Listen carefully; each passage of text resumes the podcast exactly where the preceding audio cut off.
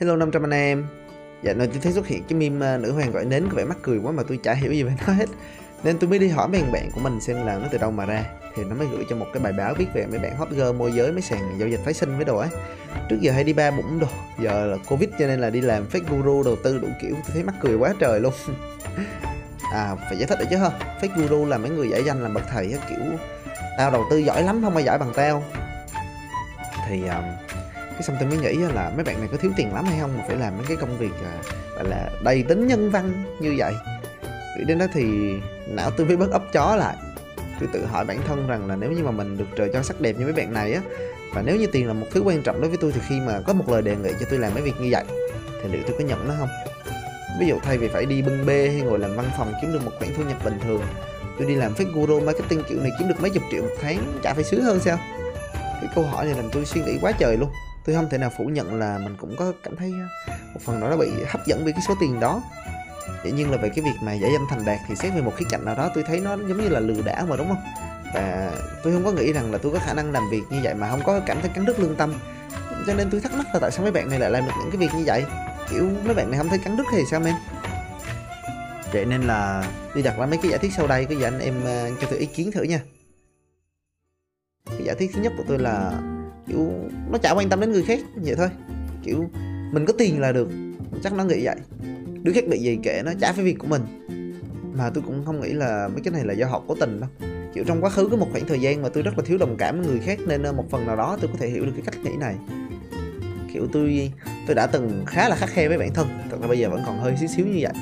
Kiểu, nó là cái tư duy kiểu là mình ngu là cho mình chứ chả phải do ai cả cho nên là mấy cha nội mà bị lừa là do mấy ổng ngốc nghếch thiếu kiến thức thôi. Cái đó là chọn lọc tự nhiên mà. Mình ở trong hoàn cảnh đó mình mà bị lừa thì cũng là do bản thân mình ngu thôi. Và mình chấp nhận cái chuyện đó có chơi có chịu mà. Mấy người đi đầu tư phải có trách nhiệm với bản thân và tiền bạc của mình chứ. Cho nên là nếu mà họ mất tiền thì do họ tìm hiểu không kỹ mà thôi. Kiểu nó lý giải cho mình rằng việc mình làm là không có sai á tại vì uh, nó cũng có thể xảy ra với mình mà. Chỉ là mình không để nó xảy ra với mình. Cho nên là mình giỏi hơn người ta thôi. Ai giỏi thì người ta kiếm nhiều tiền hơn thôi. Thành ra là mình quan tâm đến việc của người ta là chi đúng không? Thì cái đó là giả thiết thứ nhất của tôi. Còn cái giả thiết thứ hai của tôi á, là mấy bạn này không có nghĩ rằng cái việc mình đang làm là lừa đảo. Họ nghĩ kiểu mà quảng cáo là phải xạo xạo tân bốc lên thì người ta mới quan tâm đến sản phẩm của mình, chứ giờ không tân bốc lên ai mà mua. Giống như mấy trang bán hàng thời trang rồi thôi độn giá lên xong là ghi là sale đó. Cái đó cũng là xạo thôi, nên mình quảng cáo như vậy có gì sai đâu mà cũng là kinh doanh hết á. Ví dụ như kim cương đâu có gì quý hiếm đâu. Nhưng mà quảng cáo kim cương lúc nào cũng là biểu tượng cho sự quý hiếm, giàu sang, tình yêu đủ kiểu nên giá kim cương mới mắc như vậy người ta làm vậy thì tại sao mình không làm được như vậy? Rồi hay thấy chụp hình trong cái xe Mercedes với đồ thì tôi nghĩ là có thể họ nghĩ là ở với lại cái xe đẹp này tôi đâu có nói là tôi mua. Người ta thuê chụp hình là việc của người ta. Giống như trong quảng cáo của người mẫu bôi kem dưỡng da của một hãng chắc gì ở nhà bãi dùng đồ của cái hãng đó. Việc tôi làm thì cũng giống vậy thôi, tôi chỉ thu hút sự chú ý cho cái sản phẩm của tôi thôi mà. Chứ dĩ nhiên là chả ai biết quảng cáo là phải bom lên. Mấy người ngốc nghếch là mấy người không có biết vậy thôi. Mấy người mà chỉ chết là mấy người sàm sàm anh em thấy sao về cái giả thiết này? Anh em thấy nó đúng không? Tôi thấy cái này nó thực tế hơn là cái cái giả thiết kia hơn mà rồi giả thiết thứ ba của tôi là họ chả biết gì về bản chất của cái việc mình làm cả. Họ chỉ hiểu là nếu mà marketing được thì sẽ kiếm được nhiều tiền thôi. Mà họ chỉ quan tâm là mình kiếm được nhiều tiền thôi nên cái chuyện còn lại nó cũng chả có liên quan gì đến họ. Cũng có thể họ thiếu hiểu biết đúng không? Họ không có đủ chuyên môn để tìm hiểu kỹ cho cái thứ mà họ đang quảng cáo cho. À, anh em nghĩ coi ví dụ như mình ờ, được thuê về để làm người mẫu ảnh quảng cáo cho một loại thuốc đi nhưng mà nếu như mà trước giờ mình, chả bao giờ mình quan tâm đến ờ, kiến thức về hóa sinh đi, thì mình cũng đâu có biết cái khỉ gió gì về cái công dụng của cái thuốc đó ra sao, ngoại trừ cái thông tin mà mình được người ta mớm cho, đúng không? Có thể là mấy nữ thần tài chính này cũng vậy. Kiểu ờ, trước giờ họ chưa bao giờ có kinh nghiệm về đầu tư tài chính nên họ chỉ hiểu được sơ sơ những thông tin mà người khác kể thôi. Kiểu, nó sẽ kể là sàn của anh là sàn giao dịch phái sinh, khách hàng sẽ đặt lệnh long short sử dụng đòn bẩy để sinh ra lợi nhuận. Và mới nghe câu đó thôi thì tôi đoán là một đống người chắc cũng chả hiểu cái thuật ngữ đó là gì rồi nên, nếu mà giờ họ nói là em chỉ cần quảng cáo cho sàn của anh để khách hàng đăng ký qua đường link của em thì em sẽ nhận được một phần giao dịch của họ. Còn lại cứ để công ty lo. Thì mấy bạn đó chắc là hiểu được sơ sơ đoạn đó đang thiếu tiền nên đồng ý làm nữ thần gọi nến luôn. Đúng không? Thì à, đó là ba cái giả thiết của tôi đó. Nhưng mà tôi có thể ngồi đây đặt giả thiết trên trời dưới đất đến sáng mai cũng được. Chỉ có mấy bạn nó mới biết được là tại sao mình làm như vậy. Tuy vậy nhưng mà tới đây tự nhiên tôi nghĩ là bất kỳ khả năng nào nêu ra thì họ cũng có cách để tự bảo chữa cho mình. Xét trên một phương diện nào đó thì nó còn hợp lý nữa chứ bây giờ mình còn ném một cái số tiền khổng lồ vào trong cái tình huống này thì tôi có thể thấy được là tại sao họ lại chọn cái nghề này. Nó làm cho tôi nhìn được dựa trên ờ, phương diện của họ ấy. không có nghĩa là tôi đồng ý với việc họ làm nha. Tôi vẫn nghĩ nó là lừa đảo à. Nói dối nói xạo là tôi thấy không được rồi. Nhưng mà nhưng mà nó làm cho tôi tự đặt câu hỏi ấy, là nếu như mà việc mình làm là dựa trên sắc đẹp nhưng mà nó không có phải là lừa đảo thì mình có muốn làm nó không? Tại vì mấy bạn này đâu có xem việc mình đang làm là lừa đảo mấy bạn này nghĩ là việc mình đang làm là dựa trên sắc đẹp, cái quan điểm của người ta, cái tư duy của người ta thật sự như vậy luôn. Cho nên là nếu mà tôi rơi vào cái tình huống giống như vậy, mà bản thân tôi cho rằng cái việc đó không có phải là lừa đảo thì tôi có làm nó không? Ví dụ như việc làm người mẫu ảnh đi, nếu như mình đẹp hơn nhiều người khác thì mình sẽ có nhiều cơ hội hơn. Chắc là đa số mọi người chẳng ai có vấn đề với việc người tài dùng khả năng của mình cả có người có bộ óc logic hơn thì có thể làm kỹ sư để kiếm tiền. Hay như có người cao hơn thì có nhiều khả năng để trở thành tuyển thủ bóng rổ hơn. Nên cái người đẹp hơn thì người ta sẽ làm người mẫu ảnh, cũng chả có gì sai cả. Có cung thì có cầu thôi mà, mình giỏi cái gì thì mình làm cái đó thôi. Không có nghĩa là làm người mẫu ảnh là đơn giản, nhưng mà chắc chắn là nó đơn giản hơn là làm nông hoặc là làm thợ hồ rồi. Nhưng mà nói đến đây lại làm cho tôi suy nghĩ hơn nữa. Nếu như mà làm người mẫu ảnh nó được chấp nhận á, thì tại sao việc à, mua dâm bán dâm nó lại không có hợp pháp? Suy xét cho cùng thì nó cũng là một loại công việc thôi mà có người có nhu cầu làm chuyện đó nên cũng sẽ có người có nhu cầu kiếm tiền từ cái chuyện đó mà thôi. Dĩ nhiên có một số khía cạnh như khả năng bị bệnh tình dục hoặc là thị trường chợ đen như nạn buôn người hoặc nạn cưỡng ép thì mình phải giải quyết nó. Nhưng mà chẳng phải là công việc nào cũng có rủi ro hả? Ví dụ như làm ngư dân thì có khả năng đắm tàu mất mạng. Hoặc tôi cũng đã thấy có anh thợ hồ bị bay mất một cái cánh tay do tai nạn lao động rồi. Đã làm việc gì thì cũng phải quản lý rủi ro chứ. Đầu tư cũng có khả năng mất hết tiền thôi. Nếu mà nghe đến đây mọi người nghĩ là tôi thuộc trường phái hợp pháp hóa việc uh, mua bán cái đó thì uh, cũng có lý đó nhưng mà thật sự là cái chuyện này nó phức tạp hơn tôi nghĩ tại vì là hôm bữa ghẹ tôi gửi tôi đọc một cái bài báo có câu chuyện mà mấy nhỏ 14 15 tuổi đi um, bán hoa. Và hỏi ý kiến tôi thế nào về cái chuyện này? Cái suy nghĩ đầu tiên của tôi là mấy nhỏ này thiếu tiền lắm hay sao mà phải làm như vậy? Tôi đánh giá đó kiểu trời ơi mấy nhỏ này chắc gia đình có vấn đề. Nhưng mà đọc bài báo thì thấy nó cũng có nói là nguyên nhân kiếm tiền là muốn cho bằng bạn bằng bè mua được hàng hiệu Gucci đồ đủ kiểu nên làm việc đó để kiếm thêm. Thế là tự nhiên tôi mới nghĩ là ồ oh, mấy nhỏ này chắc là nhà cũng có tiền đó. Nhưng mà nó muốn có nhiều hơn nữa nên nó mới đi làm cái việc đó.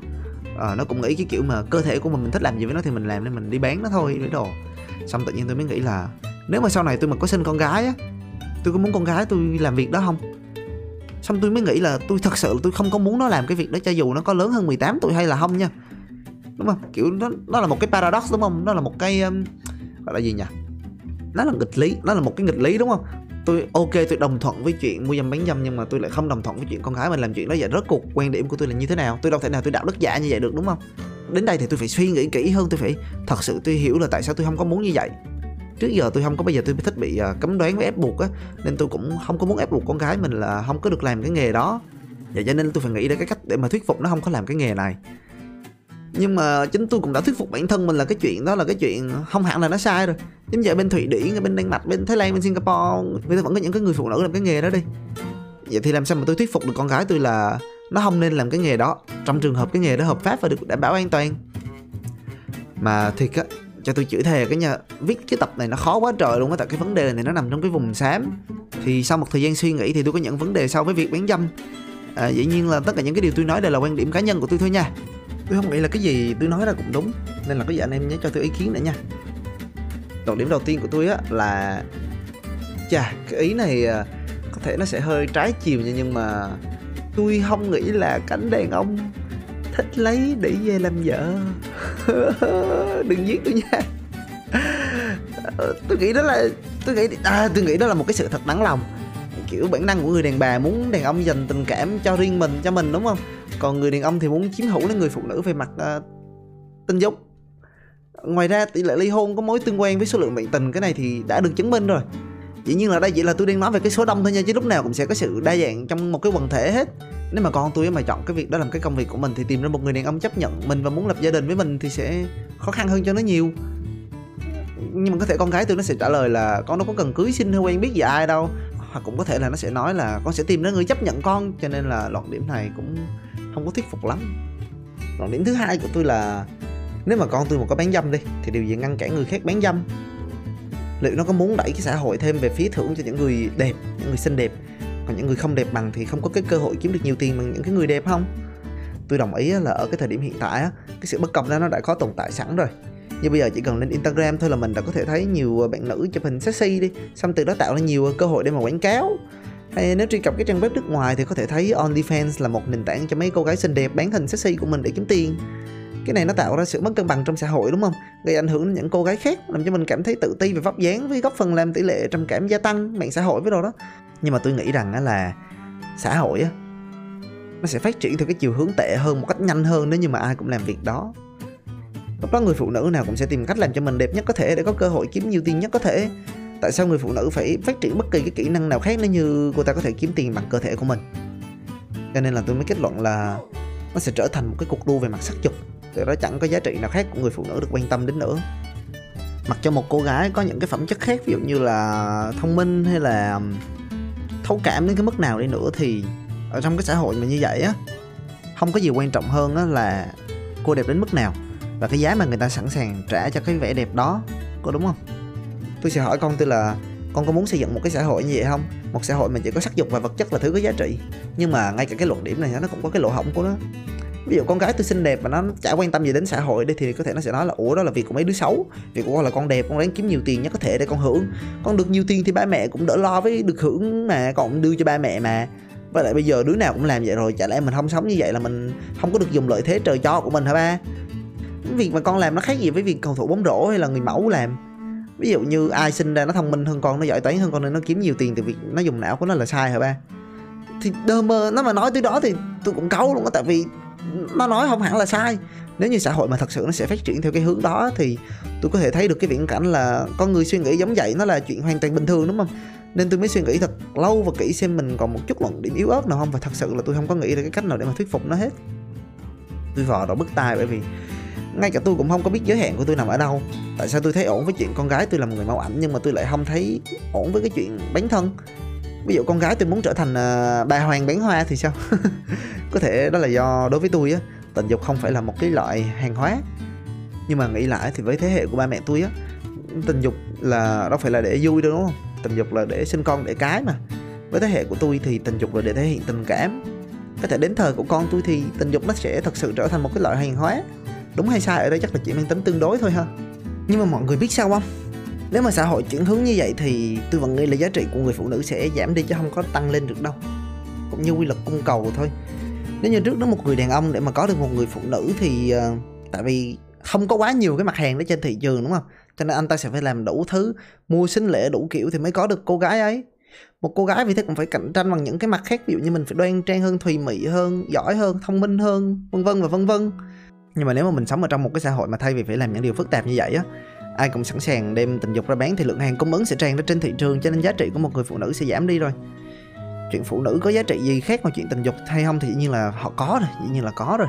Nhưng mà tôi sợ là ở trong tương lai á, cái đó nó sẽ không có còn quan trọng nữa. Nhưng mà quay lại vấn đề á, thì tôi từng nghe ai đó nói á là tất cả những điều mà một thằng đàn ông làm là điều để mà có được cái khe đó thôi. Dĩ nhiên lúc nào cũng có ngoại lệ hết, nhưng mà tôi đang nói về mặt bản năng của đa số đàn ông thì khi mà tôi nghĩ về cái việc là tại sao tôi không thích con gái mình làm như vậy đến thế á thì khi mà nó làm như vậy á tôi đặt mình vào trường hợp là mình là một thằng đàn ông theo đuổi nó thì tôi sẽ thấy là cái thứ quý giá nhất của nó mà nó đem đi nó bán dễ dàng quá như vậy nên tôi không có thèm muốn như vậy nữa. Ví chà nói thế nào cho dễ hiểu nha. Ví dụ như tôi đi mua nhà đi tôi mua cái nhà thì à, cái ông mà bán nhà ông kêu là ông bán với giá 30 tỷ. Xong uh, tôi mới phát hiện ra là trước đó ông cho người ta thuê, ông cho khoảng à, 10 người thuê đi. Mỗi người thuê với giá là một triệu một tháng thì tổng cộng ông được có 10 triệu một tháng mà ông đòi bán cho tôi giá 30 tỷ. Thì tôi sẽ nghĩ là cái giá mà ông cho thuê nó thấp quá, xong bây giờ ông bán cho tôi như vậy thì khác nào là tôi bị lừa, đúng không? Thì khi mà một người phụ nữ sẵn sàng làm cái chuyện đó vì tiền á, thì tại sao tôi phải quan tâm đến bất kỳ cái nào khác của cổ nữa? Tôi chỉ cần, tại vì đàn ông quan tâm nhất đến phụ nữ là cái gì? Tôi nói thiệt là mặt sắc dục. Cho nên tôi chỉ cần trả tiền là tôi có được cái đó rồi, đúng không? Tôi đâu có cần mà tôi phải đi tôi tìm hiểu cái người này như thế nào, cái người này làm cái gì, tính cách người này như thế nào không có cơ chế gì để tạo cho tôi động lực để tôi tìm hiểu thêm về một người phụ nữ á. Mọi người hiểu không?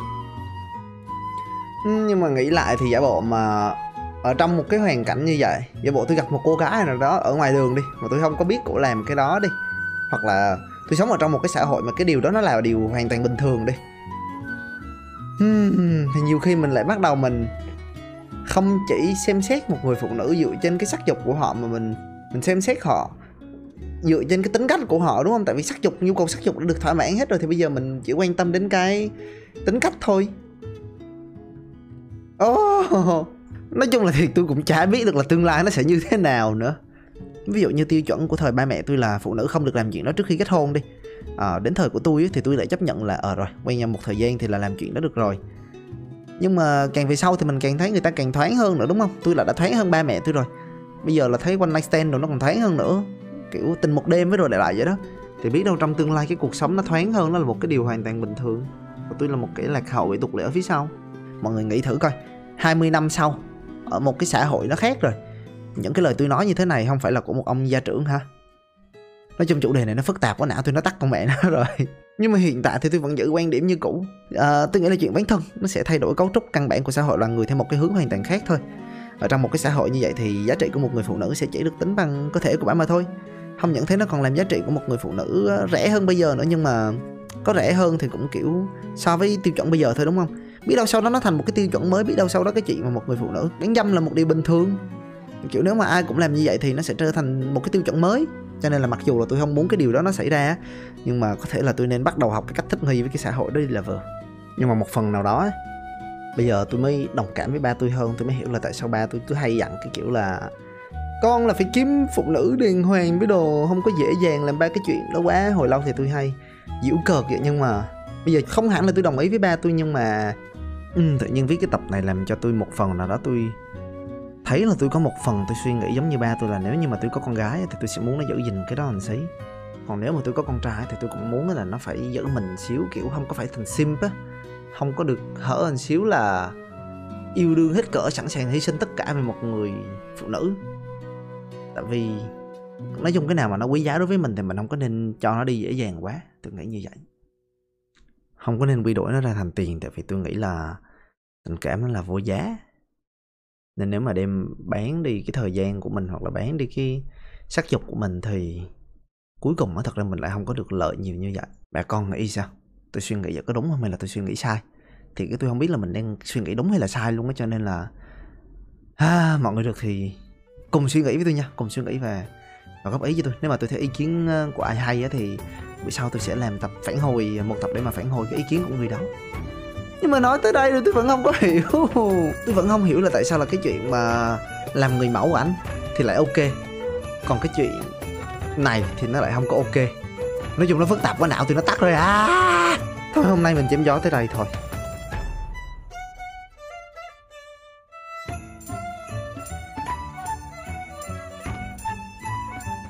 Cảm ơn mọi người đã lắng nghe tôi nói xàm hôm nay chém gió hôm nay nha. Rất rất rất rất, rất là cảm ơn mọi người. Hy vọng mọi người có một ngày vui vẻ hí và và mọi người biết rồi đó nếu mà có ID nào hay có ý tưởng nào hay về cái chuyện này có gì nhớ là cứ gửi mail vào à, upchat chấm gió gmail com nha. Chúc mọi người một ngày vui vẻ hí bye bye bà con.